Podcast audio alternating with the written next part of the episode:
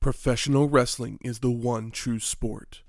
Other sports have their share of intense, dramatic moments, but nothing can compare with professional wrestling.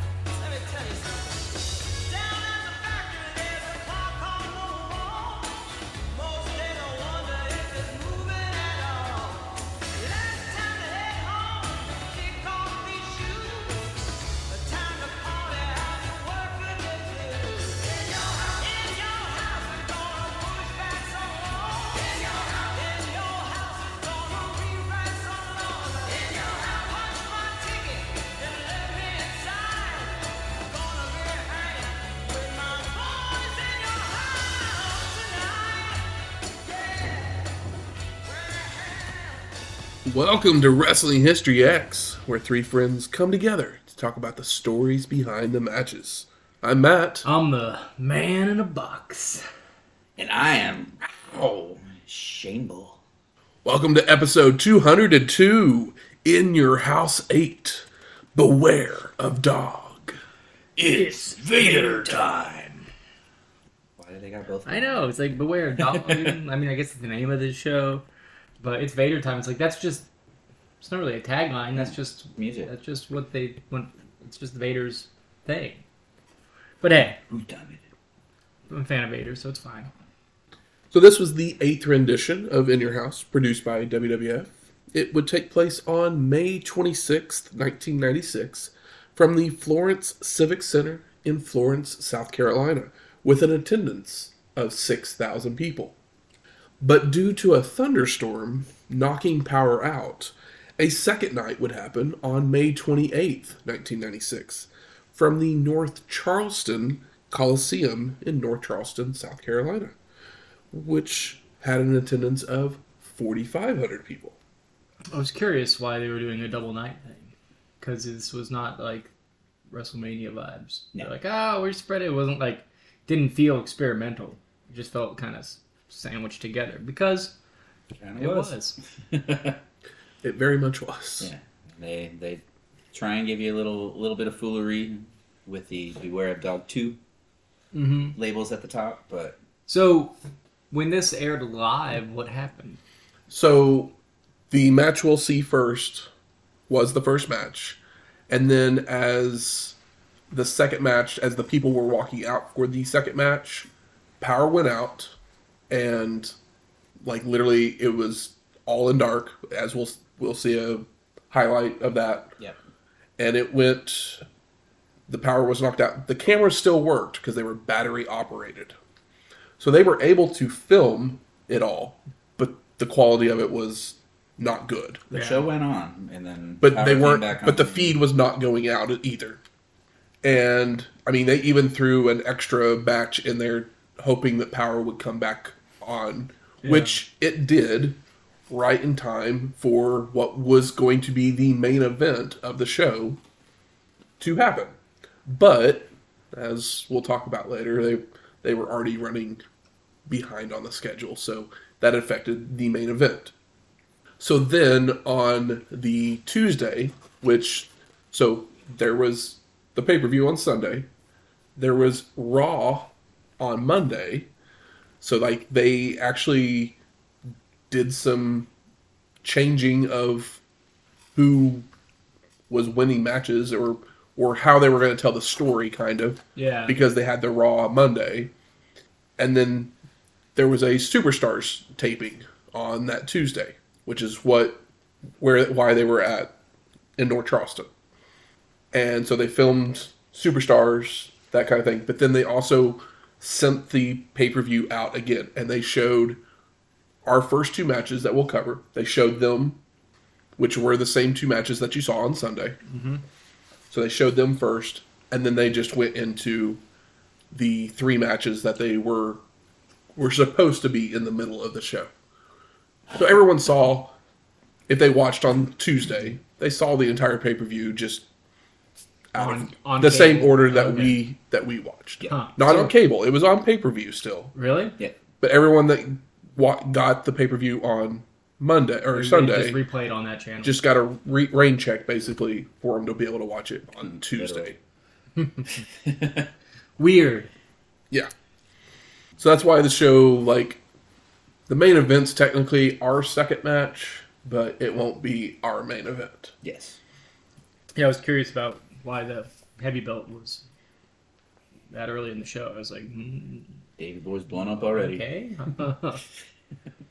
But we are in South Carolina, Yeah, not once but twice. huh. So Shane, Weird how that works. what did you bring us this week? Well, so I did what I do, and I looked up what the hell do people eat in South Carolina, and very fitting to go along with the uh, the chaos that ensued on this show here. I went to one place. Well, I was going to go to one place, and then I changed my mind because I wanted to go somewhere new, and then I went somewhere new, and it's like the kitchen had a blackout while they were making my food or something because I didn't get exactly what I was expecting, and it wasn't really up to my liking.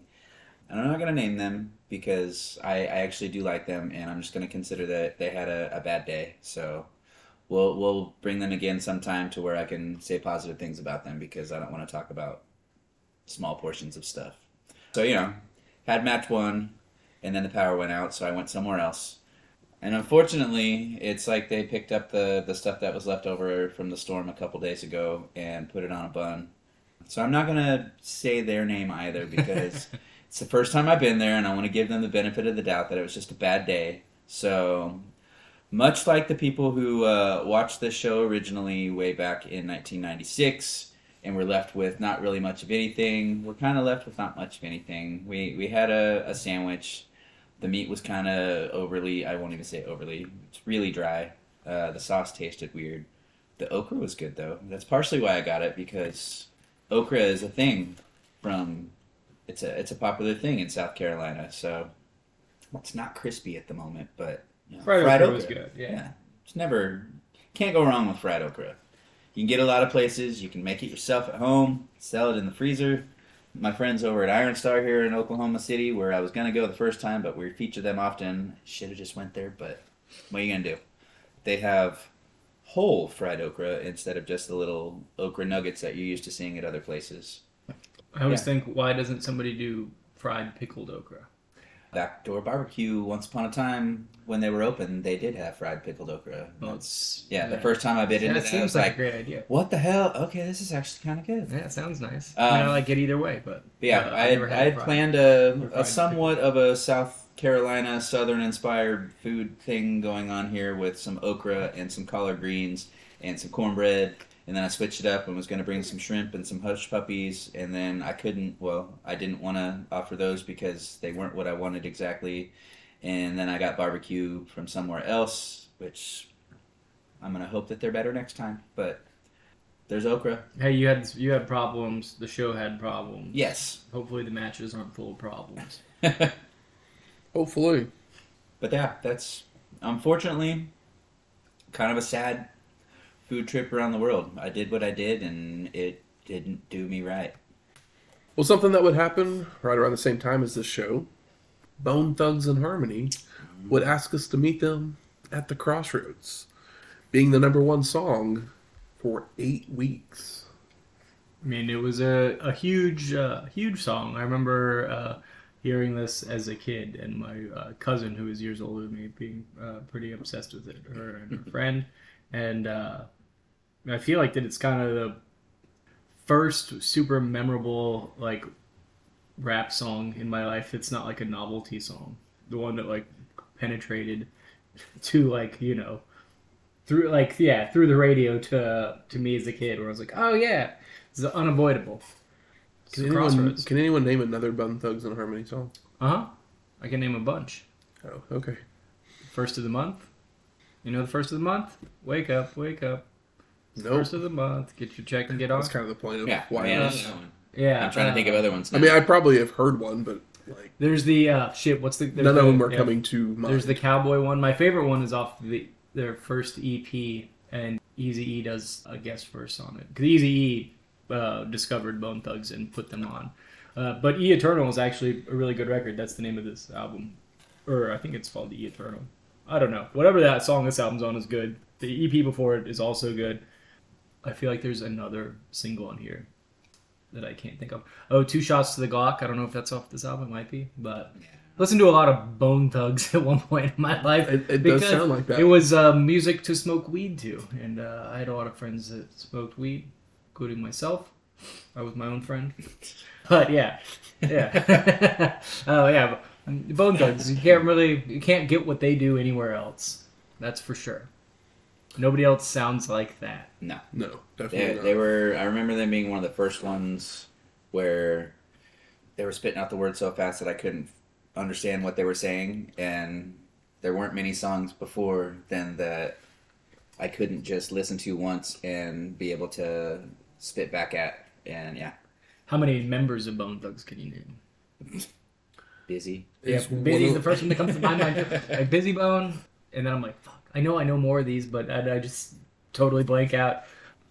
That's the only one I can think of. Literally, I think I don't know anything about Bone Thugs-n-Harmony other than they released the song "The Crossroads." Oh, really? yeah. I mean, I think you'd enjoy some of it. There's a really funny song, cowboy song. It's like it's like a very very funny. It's so stupid that, that I kind of love it. Uh, oh, Thuggish Ruggish Bone. Can't Oh, believe I didn't remember that one either. That's right. It's the Thuggish Ruggish Bone. That's a big one. First of the month, yeah. I mean, you know, Ghetto Cowboy. That song is hilarious. Wait a minute. Ghetto Cowboy. We just, yeah. New Year's Eve. I pulled that one up on my phone because my nephew's wife was talking about. She kept saying she wanted to listen to Bone and Thugs. Bone and Like, Thugs. What are you talking about? I mean, I had a feeling I knew what she was talking about, but then she said Ghetto Cowboy, and like, I don't know that song. So It's I funny pull it as fuck, yeah, dude. It's really. I like the part where I don't know what, who the female rapper is, but uh, she comes in with her verse and like it's in the the like weird western movie of the song, but like she her verse is her popping out from behind a bush with like a shotgun. it's really really funny. Very very funny song. Uh, I honestly didn't even know that "The Crossroads" was about Easy E. oh yeah, it's absolutely that easy. I mean, which See you at the once, crossroads. You once I read that, I was like, "Oh, well, that makes sense." Yep. Uh, for the love of money is my the Bone Thug song that I really love that has the Easy E verse. But yeah, I mean, I figured that Matt would have been a little bit more familiar with uh, Bone Thugs. But maybe that's just because you were probably weren't a degenerate pothead like I was, and degenerate potheads love, or at least loved. I don't know about the ones today, but uh, they love Thugs-n-Harmony. I like them. I don't know if I love them. I mean, same. There's like four or five I- songs that I really enjoy, but they were so overplayed that I Well, that's do not thing. is- revisit it. Yeah, that's that's why I do not love them because they were so overplayed that it's like Taylor Swift today, where you just if you're actually listening to the radio, you could hit each station and you'd be at a different part of the same song because all all the radio stations were playing the same song at the same time.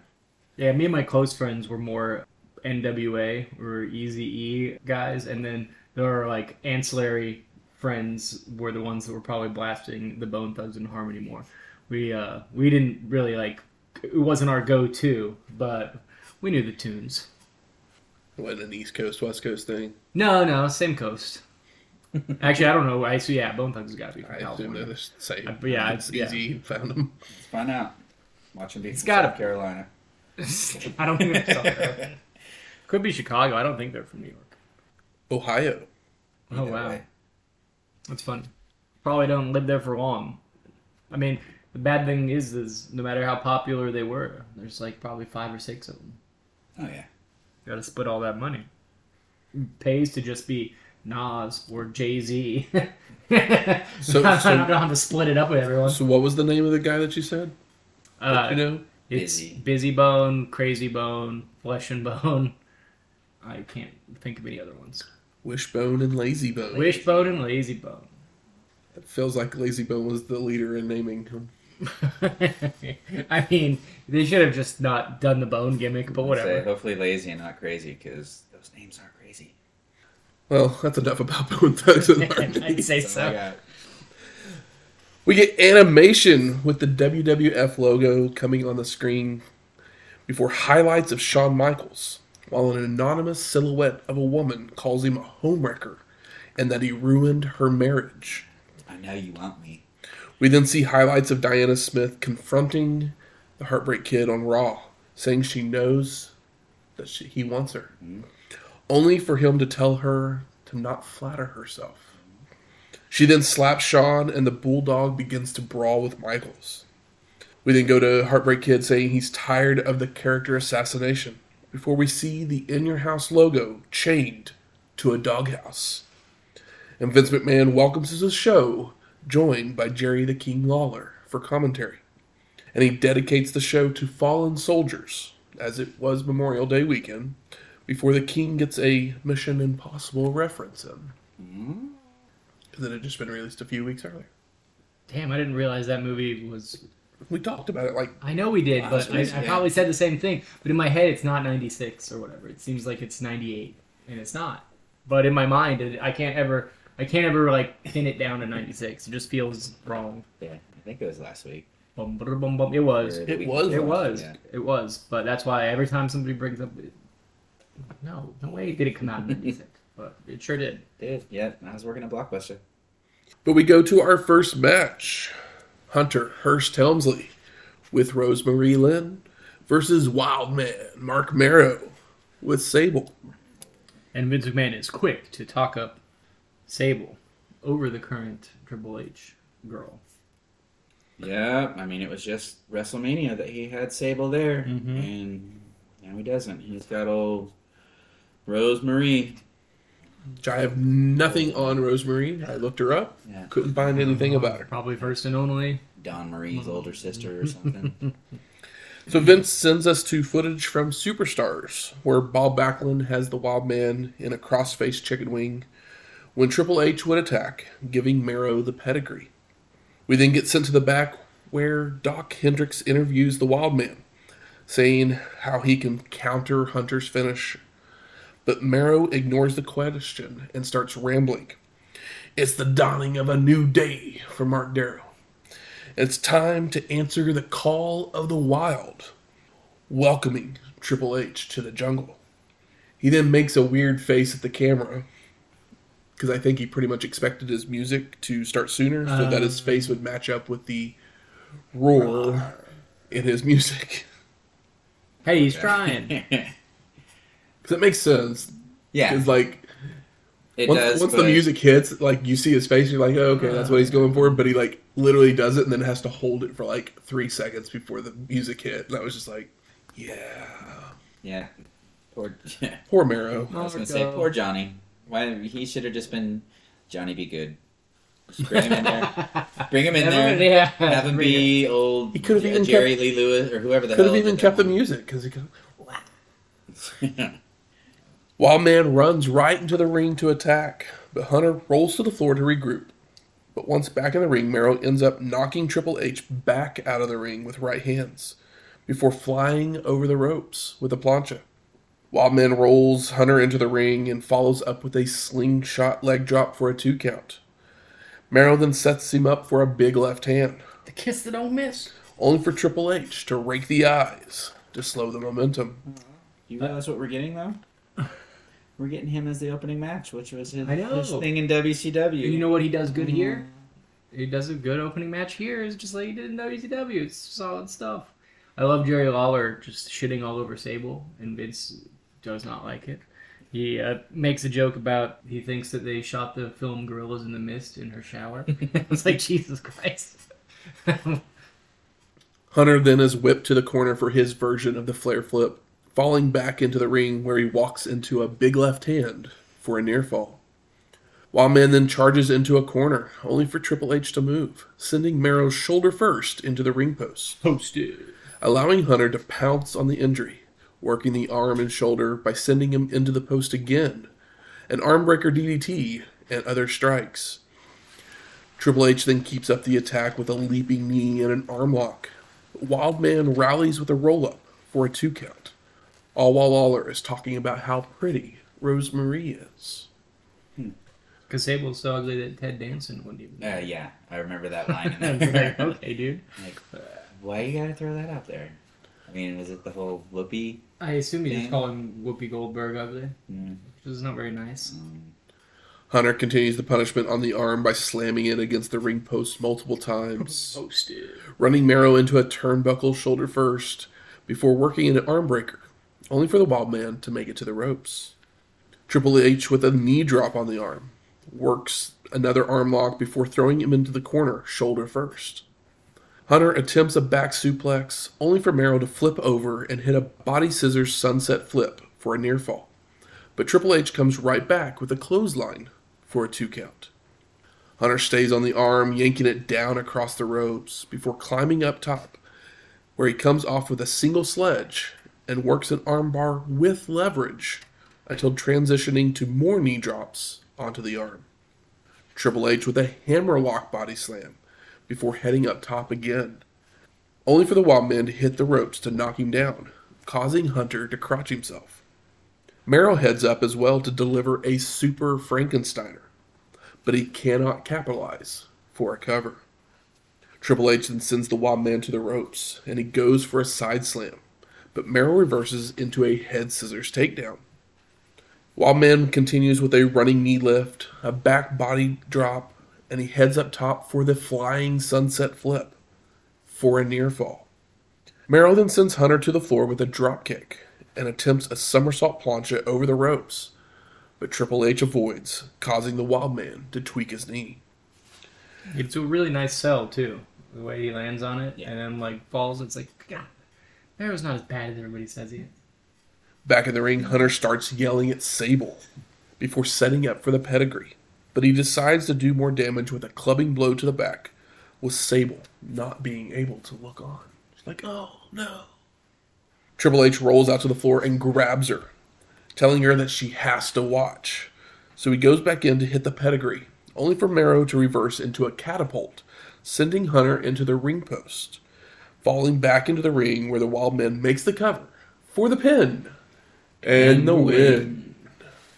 The the arm work was great, and the fact that it wasn't like back to the mat and I'm gonna you know crank your arm or hammerlock. It's like the the variety of uh, choices on working the shoulder were uh, really nice. Absolutely. We go to the locker room, and Mr. Perfect is there with Camp Cornette. We see Clarence Mason wearing a neck brace and a sling because Shawn had attacked him. Owen even has a cast, but I think that was actually a legit injury. Perfect wants to know about Corny's bombshells, but he won't reveal the big one because he doesn't want Michaels to know. Jim follows up with that Heartbreak Kid made his bed and he tried to get Diana to sleep in it. Now he will sleep in it by himself. so he's just gonna have a lonely night. I'm sure I'm sure he'll find somebody else. Surely there's got to be somebody. Maybe old uh, Rosemary. Who knows? Cornette then does give one scoop to Mr. Perfect. He got Owen a manager's license, so he will be managing Bulldog tonight because Jim had other responsibilities with Vader. Yeah, and uh, Jim explains something about the you know South Carolina athletic commission. Only you can only have like your manager can only manage one match on a show or whatever. He explains it, even though we've seen that in other managers manage plenty of people throughout cards. But you know, he gives uh, a But reasonable not in answer. South Carolina, Non South Carolina, exactly. He gave a reasonable answer. And Hart shows the manager's license off and and his slammy because he's proud of both of them. Oh yeah. Which the slammy is what he won for the biggest rat in 1994. Uh-huh. We then see the In Your House logo chained up again. And this is when the show had technical difficulties as the thunderstorm cut the power to the building. As I said, the pay per view feed was lost for an hour or so, the emergency lights on in the arena, and the cameras were battery operated, so they went ahead and filmed the rest of the card, but the footage was unusable. The power would return just in time for the main event. So we get our second match Bum bum bum. the British Bulldog with Diana Smith, Clarence Mason, and Owen Hart versus Shawn Michaels with Jose Lothario for the WWF Championship. And as Bulldog enters the arena, we get sent to the back with Dok interviewing the Heartbreak Kid. And Hendrix asks if the big bombshell concerns him, only for him to joke about Cornette dropping a bomb on the satellite feed. Shawn then compares Diana's accusations to a storyline from Melrose Place, and that it doesn't fly with the Kliq. Mm. Such a good time. Michaels also tells Bulldog and Diana not to beware of dogs. You should beware the Kliq. And Heartbreak Kid then makes his way through the backstage area where he runs into Mr. Perfect. The two men exchange glances with Vince wondering what this is all about. Mm, Shane, do you know what this is all about? I do not. I don't know either. I was waiting for you to tell me. Well, that's a bummer. Maybe they were building to something, but I think Perfect ends up someplace else before they got to it. Yep.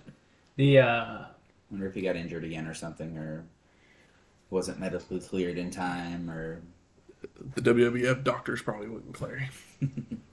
the angle alone of like Diana, like Shawn trying to sleep with Diana or Yeah. whatever, it just seems I know you want me. so bizarre. Yes. It's just kind of like, well, we need a match. How about Davey Boy and Shawn Michaels? Well, how do we get there? Maybe Shawn tried to fuck her. It's like, fine, okay.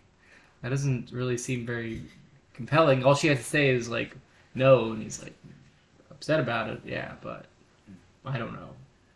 One person can't wreck a home by themselves, so Yeah. where were you? Otherwise, it's like Diana? legitimately like, But he's a uh, sexy boy. Could she say no? He's not a boy toy. she said. She said no. So once Shawn makes it to the ring, Clarence Mason takes the mic to announce the big bombshell. Huge. The Smith family is suing Michaels, serving him with a summons for attempted alienation of affection. Yeah. Boom. You got served. Attempted alienation of affection. And then I love that. Yeah, Vince McMahon's like, that's a dirty thing to do, and it's like. I don't know where I land on either side of this so silly, silly, silly thing. And it just makes me wonder now, all these years later, was Vince served a subpoena at one point for I mean, yeah, I attempted alienation of affection? had very similar, very similar thoughts. I was like, this has to be like th- this could only make sense to that man. I don't think that. uh That's some good shit. It's good shit minute. now. I hit on Davey Boy's wife. We got to do something to make her happy. Okay, yeah, we'll put her on camera. Give her a paycheck. Uh, we'll use ours, my storyline, the storyline that uh, I'm I'm going through right now. But HBK just rips up the summons before Davey Boy attacks him from behind. But Shawn fends him off finally with the hip toss. Michaels is then back body dropped over to the apron, but he slides back into the ring under Bulldog's legs, goes for a super kick, but Davey Boy avoids and slides out to the floor to regroup. HBK follows out with a slingshot plancha, and he starts to wear down Bulldog with a headlock until he escapes to apply a bear hug but Shawn pokes the eyes to get out of it. Michael starts using his speed and agility to get some pin attempts and an enzuigiri before going to an arm lock, which Davey Boy powers out of. Bulldog continues with a back body drop, slams HBK down by the hair, and goes to a headlock of his own to wear Shawn down. Davey Boy then lifts Michaels up into a Canadian backbreaker, which HBK breaks free from, and he goes for a crucifix pin but Bulldog transitions it into a Samoan drop. Davey Boy keeping up the attack with a leg drop for a two count before going for a headlock again, while Owen Hart is yelling at the camera or a fan. He's yelling at someone. Yeah, he's healing it. Uh, Shawn escapes with right hands and he starts to run the ropes, where he ducks multiple clotheslines, but he ends up falling out of the ring with commentary trying to make sense of it all, but they fail to do so. I mean, it's pretty tough. Like, how are they the bad guys if Shawn tried to get her to commit adultery? Like, like how is he not? How is he the face? It's so confusing. Yeah. Don't try to make sense I of it. can't. Yeah. It's, it's so so weird. Diana got busted with a copy of Shawn's Playgirl. No, is that what it was? Bulldog follows out to throw Michaels into the guardrail, slam him into the apron before returning to the ring. HBK makes it to the apron and he fights off Davey Boy before leaping into the ring with a slingshot lariat. The two men then end up colliding as they run the ropes, but when they make it to their feet, Shawn rallies with a leaping forearm, a body slam, and a top rope double axe handle for a two count. Michaels then telegraphs a back body drop, allowing Bulldog to kick him away, and he starts to run the ropes again, only to run into the ref, sending him flying. To the outside of the ring. Ref bump. It's a big ref bump. HBK looks to take advantage by heading up top, hitting an elbow drop, and he begins to tune up the band. When Owen Hart would roll into the ring, only to receive some sweet chin music. This distraction would allow Davey Boy to attack, when a new ref would roll into the ring before Bulldog would attempt the running power slam. But Shawn wiggles out the back, sending Davey Boy hard into the corner, where he bounces back into a bridging German suplex for the pin and, the win. And Bulldog's music hits as Mike Chioda raises his arm, with Diana grabbing the title. Cornette then comes running down to celebrate when Earl Hebner, the original ref, would come back into the ring to argue with Chioda, and he raises Michael's arm. Now HBK's music hits, while Diana walks off with the title belt, holding it over her head. But President Gorilla Monsoon walks past her, snatching the belt out of her hands before coming into the ring to declare the match a draw. So Shawn would keep his championship. And then Shawn's music plays again. So during the replay that they show, you can see Hebner in the background making the count on Davey Boy. Mm-hmm. So they at least had some video proof why they did this finish. It doesn't make a whole lot of sense. It kind of like I rewound it a few times, and like Bulldog might barely get a shoulder up for like, but it's very very questionable. I literally think both of them had their shoulders down the entire time. Yeah, but like if anybody, if one of them didn't for a second, it was Bulldog, but it wasn't like it. Yeah, it in any in any other match, no one would have called that. It's just kind of a mess on top of a mess. So, But the uh, ring stuff wasn't terrible. so I also have a obnoxious HBK fact of the night. Let's hear it. So during the headlock that Bulldog had Shawn in, you can see Shawn's entire attitude change at one point. Like literally, he's there, he's like working to get out, and then all of a sudden, you can just see him just kind of like, like he kind of just throws his arms up, like, oh fuck, because basically Hebner at that point gave them the go home signal. It cut the match down because they were running short on time because of the thunderstorms. Yeah, yeah. and it legitimately pissed Michaels off, and he starts yelling at Hebner while he's in the headlock. And this is like so. And the very next thing is him escaping, and then the ducking of the clotheslines, Uh, and then he falls out of the ring. He was supposed to be clotheslined to like be knocked out of the ring, I think, yeah. and he still did the move, just to be fucking obnoxious. Shawn Michaels, Yeah, basically. he's being a shithead. He's famously a shithead. Like, is that where Shawn flopped down, hit the mat, rolled out, or like fell out of the ring, hit the floor? Yeah, Yeah. Because that because he wasn't touched. yeah. he ducked a clothesline and then he was just like and then he fell down like like he was hit and then rolled out to the floor. Yeah, he's just like, yeah, and I'm out. They're gonna take a powder. But at this point, Vince says his goodbyes and we fade to black. But we then go to North Charleston Coliseum for night two. And then, like I said earlier, they would show the previous two matches on pay per view, followed by the matches on this taping. And we're welcomed to the show by Jim Ross, who we haven't seen since In Your House 5, episode 176. And he's joined by Mr. Perfect for commentary. Because, like I said earlier, they were in town for a Superstars taping, and they were the commentators for Superstars. Yeah, who knew you'd get Beware of Dog and Beware of Dog 2 all within less than seven days of each other? hmm It's like That's a quick sequel turnaround. it's like this Tuesday in Texas all over again. So we go to our third match Stone Cold Steve Austin with Million Dollar Man Ted DiBiase versus Savio Vega in a Caribbean strap match. And they show the lowlights of their match from Sunday because there was no lights. Yeah. Then on Raw, on the previous night, where DiBiase would acknowledge that Savio had won that match, but claimed he couldn't do it again.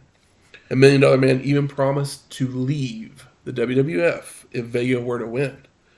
But when Savio loses, he would have to become DiBiase's chauffeur. Chauffeur.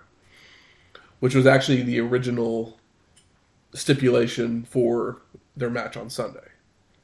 Yeah. So they just added basically the Ted DiBiase leaving Yeah. stipulation for this one. And you win this match by dragging your opponent and touching all four corners in succession. And JR tells us that Vega has never lost a strap match. Has he ever had a strap match? Who knows on that one? yeah, not that we've seen. Well, I mean, 'Cause later technically- on they mentioned that he's had like 30 or 31 of them, something like Oh, that. really? I mean, he at least had the one on Sunday. So Good he's at least Good- one and good- oh. Very good. point. I mean, I can technically say I've never lost a strap match either. Same. Same.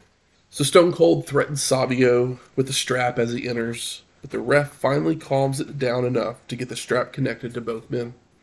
Only for Austin to continuously roll out to the floor to stall when Vega gets an advantage.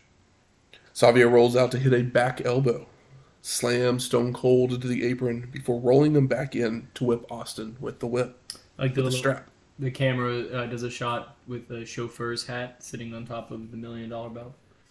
Stone Cold looks to Bell again over the top rope, but Vegas stops him, bringing him back in the hard way and delivering a roundhouse kick.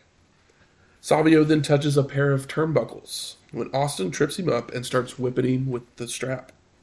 The two men then brawl their way out of the ring where they trade more strikes, including Stone Cold dropping Vega onto a guardrail, while learning that Mr. Perfect has no clue where kidneys are located. They're, uh, He thinks it's in the stomach area, Yeah. guys. Or here. That's not Mhm. that's not where they are. no. I bruised mine once upon a time. Austin begins choking Savio with the strap before bringing him back into the ring with, with a vertical suplex and hog tying Vega, allowing him to touch two turnbuckles until Savio just flings Stone Cold around the ring into a corner. We get a sh- strap aided clothesline by Vega, more whipping, but he gets back body dropped over the ropes to the floor. But Austin is dragged over as well. It's kind of a wicked move because he went backwards, and I was like. Yeah. The I like the hog tie. That was kind of fun. You guys all know how I feel about strap matches. they're your favorite. There's only so much you can do in them. And if Savio Vega's involved, what am I to do with this? Stone Cold goes for a suplex, only for it to be blocked and reversed by Savio right on the to the floor. But Austin rakes the eyes, only to be caught with a shot to the gut as he leaps off the steel steps with a double axe handle. Back in the ring, Vega's dragging Stone Cold around, and he touches three corners. Stone Cold's able to trip him up to stop the momentum. Austin's swinging away with the strap, and he goes for a suplex, but it's blocked, and Savio takes Stone Cold to the top rope for a superplex. And Vega starts touching corners again. One, two, three. When Austin would hit a desperation spine buster. I mean, that's nice. Up spine buster. Stone Cold keeps it up with a guillotine body press, more choking with the strap before going for a tombstone pile driver, only for them to reverse through it multiple times, sending Savio over the ropes to the floor. And Austin climbs the turnbuckle, Vega pulls him off over the ring post and into the guardrail, only for Stone Cold to retaliate by ramming Savio into the steps. Vega recovers to then yank Austin into the steel steps as well, before they head back into the ring where Savio puts Stone Cold on his shoulders as he walks to corners one, two, but Austin slides off and is holding onto Vega. But he punches down to allow him to touch the third corner.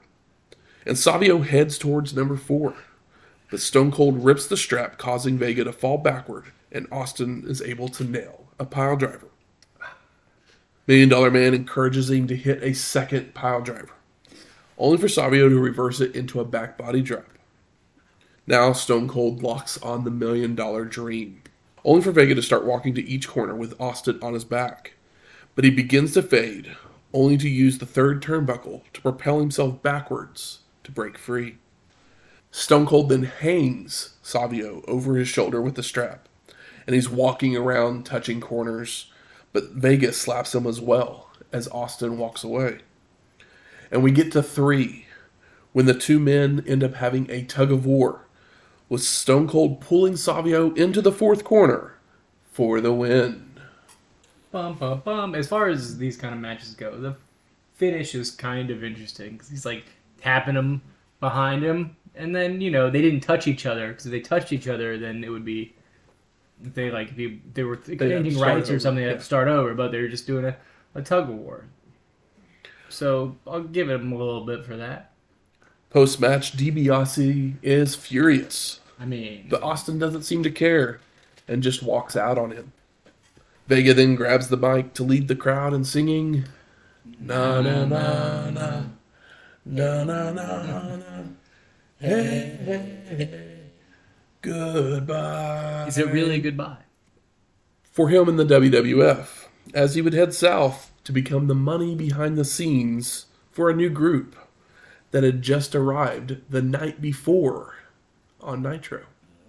Bum bum bum. You know who I'm talking about. I know we didn't cover that. No, we talked about that. We just talked about it. Yeah. There's not much else that happens on that Nitro Yeah, yeah, that one yeah, thing. yeah. So We'll see him at the crossroads. Don't worry. it was kind of, uh, I mean, I don't know if sad is the right word, but see Ted DiBiase go. He had some of the best, like, introduction of early WWF as far as his character and gimmick, and lasted for a long time, but it never really reached. It never went past the heights of its like initial Yeah. run. He was just kind of there for a long time. Like we had the WrestleMania Four Love. Mm-hmm. We had the Million Dollar Man, Dusty Rhodes, Sherri, Sapphire saga going on, and then it just went. Yeah, it just feels like we didn't. I mean, it works with the gimmick. We didn't get to see him wrestle much. I guess Money Inc. was a thing for a while. They had some stuff, but yeah, he just slowly went down, and the transition from wrestler to manager, I wasn't crazy about for him. great theme song. Yes, still is. Absolutely. JR plugs the AOL chat that's happening right now with the Heartbreak Kid. what do you think he's saying in the chat room? is this where they actually showed Shawn Yes. hovering tapping. above the cat the keyboard, trying to figure out Uh, what, what letter is this? I can't. Yeah, he. Yeah, yeah. yeah. it looks like um, a uh, PlayStation One game where this guy's sitting like typing on a keyboard, with the answers floating over it. We then go to our fourth match Vader with Jim Cornette versus Yokozuna. And we get a replay of the Mastodon injuring Yoko's leg, with Ross saying this will be an old fashioned slobber knocker. I mean, the visual of him getting pulled out with the forklift. It's great. It's wonderful. So the two men trade punches as soon as Zuna enters the ring, when Yokozuna would chop the throat, causing Vader to regroup in the corner.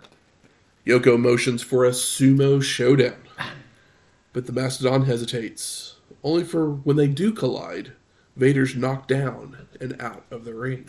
I love that he has like the more straightforward sumo stance, and then Vader's got more of a like you know like defensive line football stance.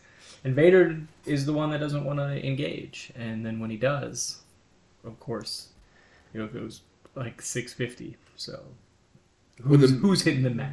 when the Mastodon returns, Zuna starts laying it in, but the Mastodon answers with some stiff shots of his own, until Yokozuna trips him up and attacks the leg. Vader with a rake of the eyes to slow the momentum before trying for a body slam, but he fails, as JR says Ahmed Johnson is the only person to have been able to do so. And I was like, poor Lex. Aww. That's Lex Erasure, I Already gotten forgotten. the narcissist. Yoko then ducks a roundhouse right and nails a Uranage, a corner splash, and a Samoan drop Uranage. before dragging the Mastodon to the corner for a banzai drop. When Corny would jump on the apron to distract Zuna, he pulls Cornette into the ring so Jim cowers away, but he receives a headbutt before Yokozuna looks to give him the drop, only for Vader to yank Corny out of the way, causing Yoko to land hard on the mat. The Mastodon attacks the injured leg before climbing the ropes for a Vader bomb, for the pin, and, the win. So is Yokozuna going to Fat Camp, or is he fired? He's just He's just losing to Vader. losing to Vader. Okay, I just Because Vader's on the elevator up. Oh, of course he is. Yokozuna has been on the bizarre elevator down for what seems like a fucking He's half a just been decade the now. stairs. Yeah, he's the escalator. maybe the escalator. yeah. It's a little bit slower than the elevator is. We then get a commercial for King of the Ring. And we see Jerry the King Lawler denying some poor children food before choking to death during a banquet and going to heaven, It's so funny. finding himself in a wrestling ring, calling it the great ring in the sky. And he says, I truly am the king. All of a sudden, he's hit over the head with a guitar by Elvis. Thank you very much. The King of Rock is joined by other various kings such as King Tut, Don King, and King Kong. Don King's alive. Was alive. I'm trying to think of uh, who the dog was though. 'Cause There was a dog. There was a couple people that I had no clue who they were. Yeah, yeah. I was like, there's some things. I was like, I was like, why is Don King there? Because he's the king. Yeah, but he's not there in heaven or or hell or the afterlife. It's a commercial. I know. Don't think too hard about it. But I wanna. Vince McMahon. Uh, this would be funny. Yeah. They tell Lawler he's no king and beat him up, with Jerry asking, Where am I? And the devil arrives laughing at him. Back in the arena, JR announces a few of the matches we will see at King of the Ring before showing us the bracket for the tournament. And we see Vader's already made it all the way to the semifinals because of a disqualification. Uh, was it? it- yeah. He got he got that buy. He got a bye in the second round, so Yeah, damn it. Yeah. Somebody's gonna have to go up against a fresh Vader. You know. So we go to our fifth match Goldust with Marlena versus The Undertaker with Paul Bearer for the WWF Intercontinental Championship. The champion comes out first. Foreshadowing. And Ross sends us to footage from the previous night's Raw when Ahmed Johnson would meet Goldust in the aisleway, taking him back to the ring when the Golden One would try to avoid a match. We then see Ahmed shoving Cornette into Vader before nailing a spine buster on the Mastodon, only for Owen Hart to come flying in off the top rope with a cast aided double axe handle, allowing Vader to get the win, giving Johnson his first loss. Ahmed would be stretchered out when Goldust would revive him with mouth to mouth. But once he realized what happened, Johnson would go crazy, breaking through the Golden One's door. So that's how we. Someone's a phobe. So Ahmed Johnson and Goldust kind of have a feud going on. Will they? Won't they? Undertaker has a feud going on with someone, but somehow these two are in a match against each other in a casket match for the Intercontinental Championship. I mean, you have your face freak and your heel freak. Might as well put them on a show together, or on, on, put them in a casket match together. So, one, I'm glad that WWF has decided to like try and weave stories in and out. Good for them.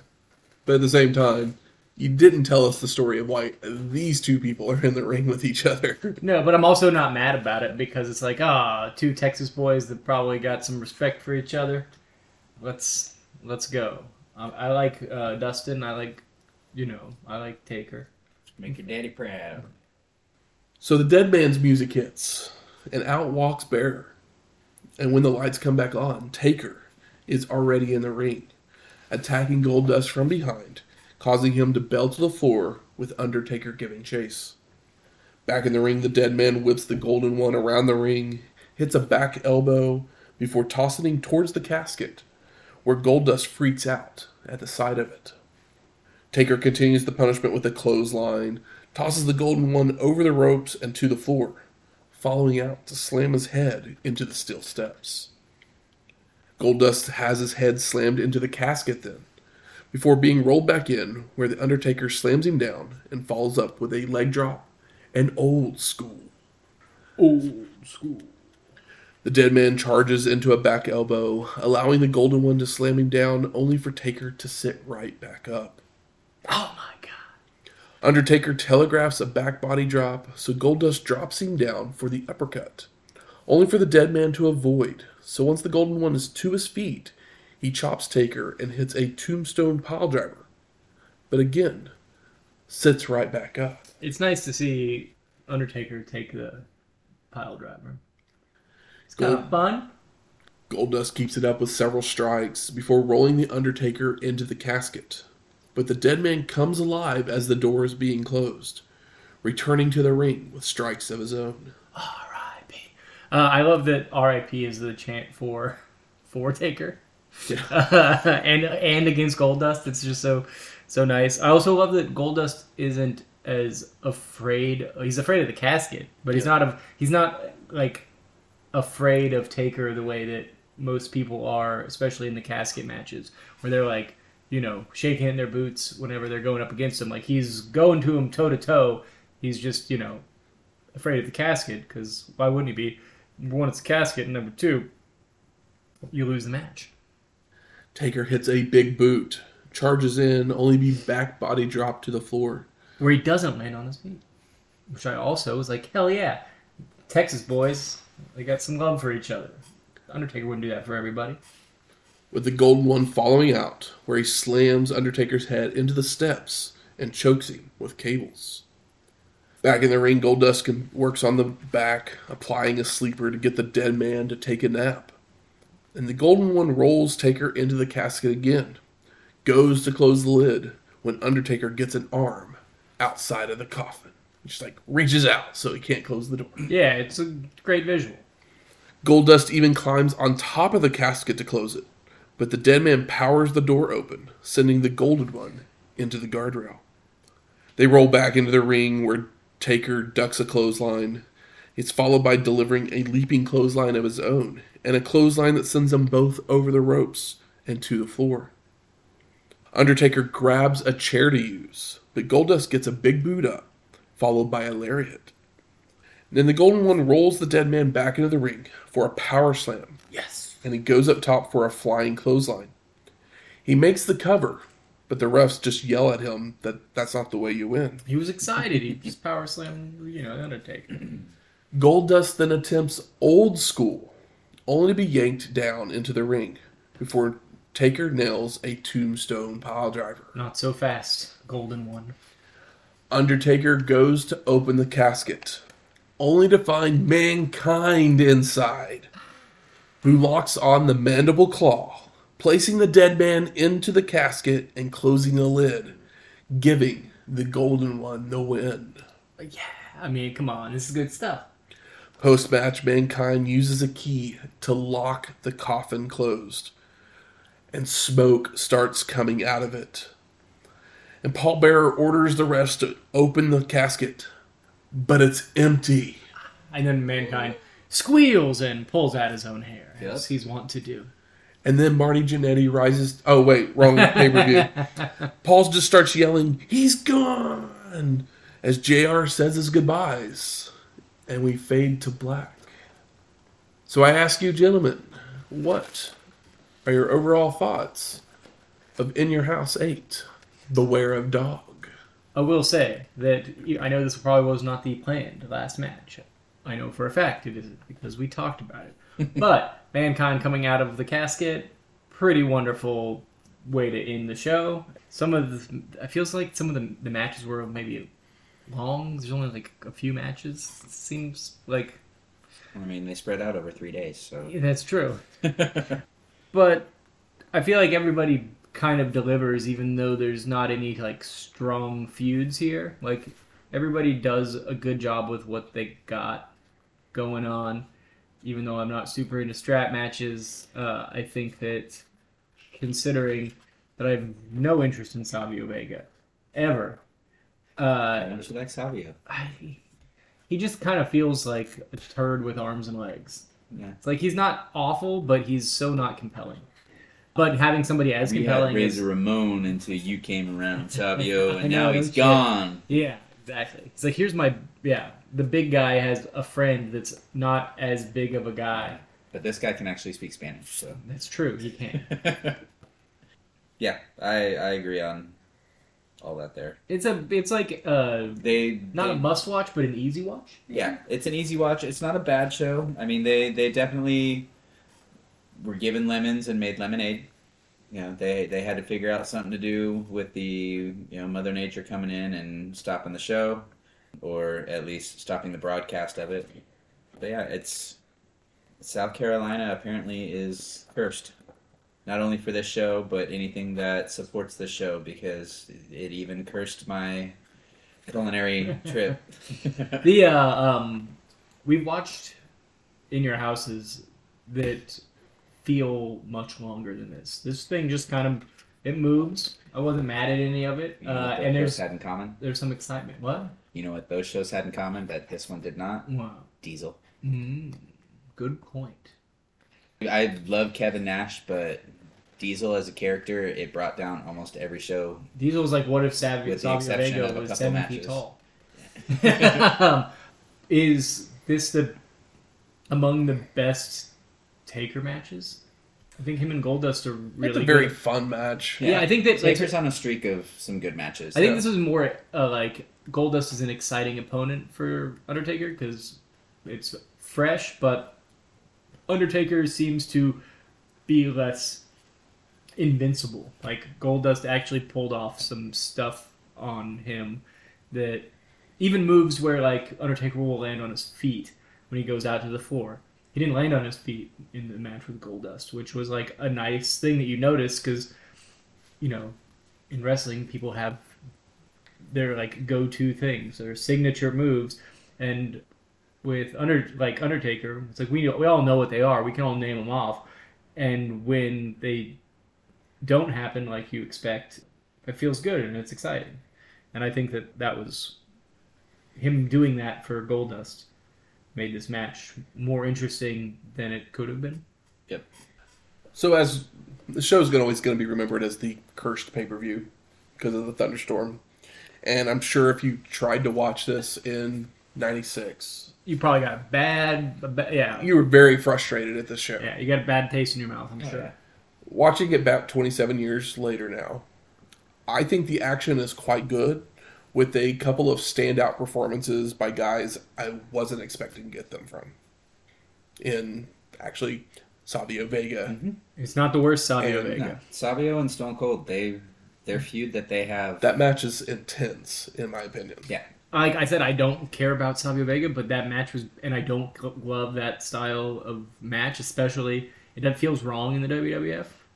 I mean, it's definitely more of a JCP style match. Yeah, it, uh, but the they did a much better job than I expected with it, and uh, I yeah, I didn't, I did not hate it, and I was not excited about it. And the other person, the other person will be Wildman Marc Mero. That match is great. I think he does a great job of that match. yeah. This match, con- I'm okay considering the expectations that I have for Vega and Mero, that's that's the reason why I feel like they did a good job. Well, we because all- the expectations for him are so low. We like Mero in WCW. Mm-hmm. I mean, we think he had some great matches, and here he has a good opponent. And I think that this is up there with some of the good matches he had in WCW. I know that it's probably downhill from here, but this is a good first match that makes sense. It's a wrestling match. Like truly, it's a wrestling match. They're working limbs. Like the psychology is good. It's there. Performances are solid. The selling is good. I like that match quite a bit. Got gorillas at ringside. Good. Where, where's the smart marks at? All right. Fuck you. I think it's time we smark it up. So, what are some of the best moments of the show? There was in the Austin Vega match. There's just I always catch these weird moments, but Austin whipping Vega, it like hit him across. I don't know. It was like the ear, face, back of head, and yeah, the way he was just whopping on him. That was it, it was painful to watch, but at the same time, it was like they had been practicing for Yeah. perfection on it. I mean, literally, I'm gonna let you guys know that that's my favorite match of this show because of the intensity of it. Mm-hmm. Like it legitimately felt like they were just going to town. On Yeah, I mean they really did. strap. They did whip the shit out of each other. Which, if you're gonna have a strap match, you can't. You gotta fucking use it. And what can you do with a strap? Choke somebody with it. You can. Um, you can basically pull them to the ground. You can nut shot them, or you can slap the shit out of them with it. Yeah. And uh, all of those things need to be done and need to be done convincingly and not gingerly uh, in order to get the match over. Yep. And And it uh, worked. and they did it. Owen showing off his manager's license and his slamming. Yeah. That was just it was a funny little character moment because Yeah. it works for it works for Owen. The uh, honestly that that part where in the match where Shawn Michaels ducks the clothesline, slips, trips, falls out of the ring, splats on the ground. Mhm. I I rewound that part a couple different times just because I kept trying to figure out did he trip? What's going on here? But then at the same time as I'm watching it, it's like I actually kind of like this because it looks it looks like he fucked up in the ring and bit the dust, paid the Oh, price because for he it. did. But yeah, it was just that moment of extra realism in it. Yeah. Yeah, sometimes um, a botch can add add some realism to it, uh, as long as you don't do the thing you should never do, which is just try the spot again anyway. Because uh, every time that happens, it'll just tear a match to pieces. Goldust uh, pile driving Undertaker felt good. Him power slamming, him pulling out power moves on the Undertaker was awesome. I really enjoyed that. Also because it's under uh, Goldust can move. We've seen Undertaker versus like really large guys versus Kamala versus Yokozuna. Those aren't particularly like interesting. So you get another big Texas boy that will trade some power moves with him. It's Im- immediately more compelling. The King of the Ring commercial. It's funny. I love I love a dumb commercial, and wrestling has plenty of them throughout the years. Absolutely. How about most disappointing?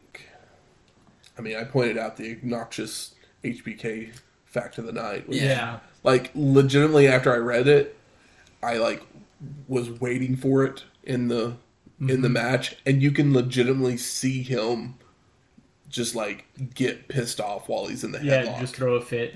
and start throwing a fit. Yeah. The uh, Like it's, it's it's worth almost going back and watching it with that knowledge to watch that moment. just to look at it and then shake your head. Like, you a bitch. God dang it, bro! Just like the I think that match is decent and the finish is dumb and the, the angle is maybe dumber.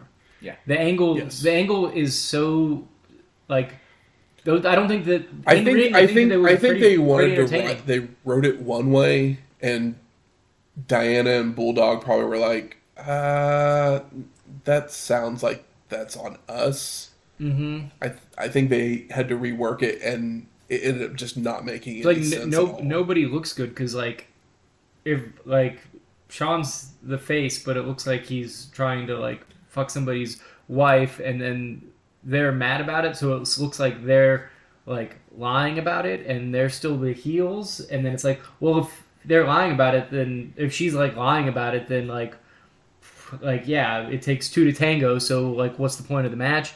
It's just like, but when the guys get in the ring, it's it's something worth seeing. Yeah, because I would say this is probably one of Bulldog's best performances as well. Yeah, it's really good. It's just like, why is it even happening? But I mean, it's the thing with Bulldog. You put him in the ring with someone who can work, and he actually steps his game up. So Yeah, he can show up for sure, but that angle, I was just like, yeah, it I was makes no like, yeah, I was just flabbergasted the whole time to the point where I forgot about it for a little bit while the match was happening, and then we get a funky little, funky little finish. Yeah, just Diana in general. I don't know why they feel like people want to see her on their TV. I mean, I don't know. I mean, Jeez. I like he was pretty hot in this show. I mean, Diana's a pretty lady. Was she? I mean, I it's like probably her, the yeah. hottest she's looked so far. I don't I'm know, not, I I'm like- not saying I like her I'm fringe not saying jacket. she's like gorgeous, but I like her fringe jacket style from back in the day. But yeah, she's a pretty lady, but I don't know why that she has anything. It's like a, it's a little different than like Stu and Helen Hart. It's like it's their kids, and you know he is the fucking the dungeon. He's Stu Hart, like wrestling in Canada, and she's just just a family thing. But she's not on every show. They don't use her the way that they use like a Marlena or whatever. It's just kind of like, oh, what do we need to do? It's like, well, Diana will come out for a month or so and hang out. Remind We'll us get all you- that Bulldog's we'll- married. Yeah, we'll pay you a little bit more and give her something to do. Maybe she's tired and wants to see her husband. How about best performer of the night? I mean, I already told you it was Savio for me. I mean, I liked the fire that Austin brought because it's you see more and more of it starting to move like him with his, you know, he kind of walks like an angry toddler when he starts doing the thing where it's like every time every step you can just like he feels like he's just pushing his knees into the into the ground, and uh, that started to happen. A little bit of the the shoulders. His uh, he's got the stiff shoulders when he moves, whereas like Moxley does the like Jello shoulders Yeah. where he's just trying to be Stone Cold Steve Austin and not doing a very good job of it. but yeah, he's uh, he's he's feeling a little bit starting to feel like the Texas rattlesnake. I mean, honestly, other than Vader and Yokozuna, like, I mean, that's the worst match, and I still think that they both put their working shoes on. Yeah. Yeah, it was better than I uh, expected from Yokozuna at what they billed him as is 660 pounds. I mean, there's a good chance he was more than that, even. I know. Yeah, I said billed. Yeah. Yeah, I'll give it to. Yeah, it's a toss up for me between Austin and, and Vega, as they busted ass. Anything surprising on this show? I mean, Um, we get our we get our first mankind. yes, I I mean, I, mean, we saw the promo on that Raw, Yeah. and we knew it was mankind, but we didn't know. I it didn't. was I well, Mankind. I had never seen the show before. I'd probably seen that moment in packages Mm-hmm. throughout my life, but I didn't know that that was going to happen. So, I mean, that was easily my biggest surprise because I didn't wasn't ready for mankind to pop out of that casket. And obviously, that's surprising, and that's what they want out of this show. So, lucky for me, I'm the dummy that didn't know, and it worked on me all these years later. yeah. um, the desired intent uh, still worked on me in the year of 2023, Seven, 2, whatever years. 27 years. Like, Yeah. 27 years, yeah. I meant the year we're in now. I didn't realize the show was one that started one day and ended another one until getting into it. I read about it like a like a year or so ago when you know started making the schedule for the for us and everything, and I was just all like, "What exactly happened?" Because it it made sense, but at the same time, I was just like, Huh? "What?" Like, Yeah. So I wasn't like until I started the show and like started watching it, I wasn't quite sure how they were going to present it. Because like even though I've read about it, like how they were going to present it was a surprise to me. So Yeah. Where it's like, okay, well, the original, the intended last match is the second match, and then, yeah. That and then just the blown off Mr. Perfect shoulder bump. Oh, yeah. Never, never got. I mean, it. I mean, some, something may did wrong, happen, but- but, I feel like it's not going to. It felt like I a, it wanna say I felt like a very, it, yeah. I wasn't.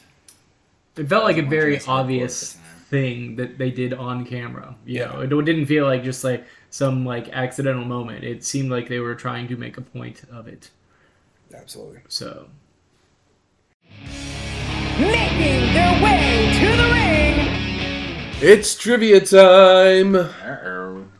So this week the category is the numbers game. The numbers game. Five points for the correct answer, three points if we go to multiple choice. The question is who had the most losses in the shows we watched in 1993 and 1994?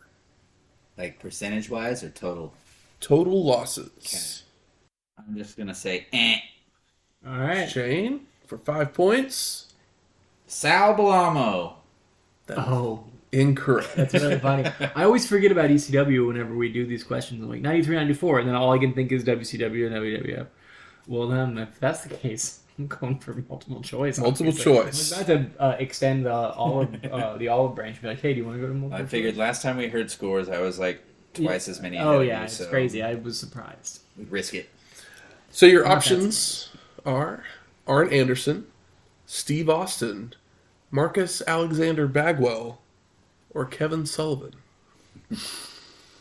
Wow, all WCW.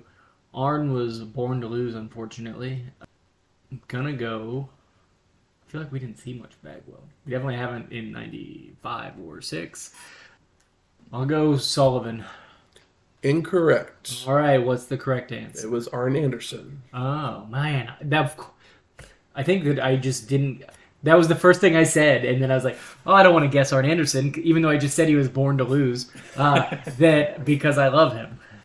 Bonus question for two points. Okay, okay. How many losses? Price is Right rules. Uh huh. How many losses did he have? Shane goes with 11. Michael goes with 7. Michael with the two points, as the correct answer was 9. Nice. Bonus question for one point for each correct answer. My God. Name the rest of the top five in losses. So think of some guys that lose a lot.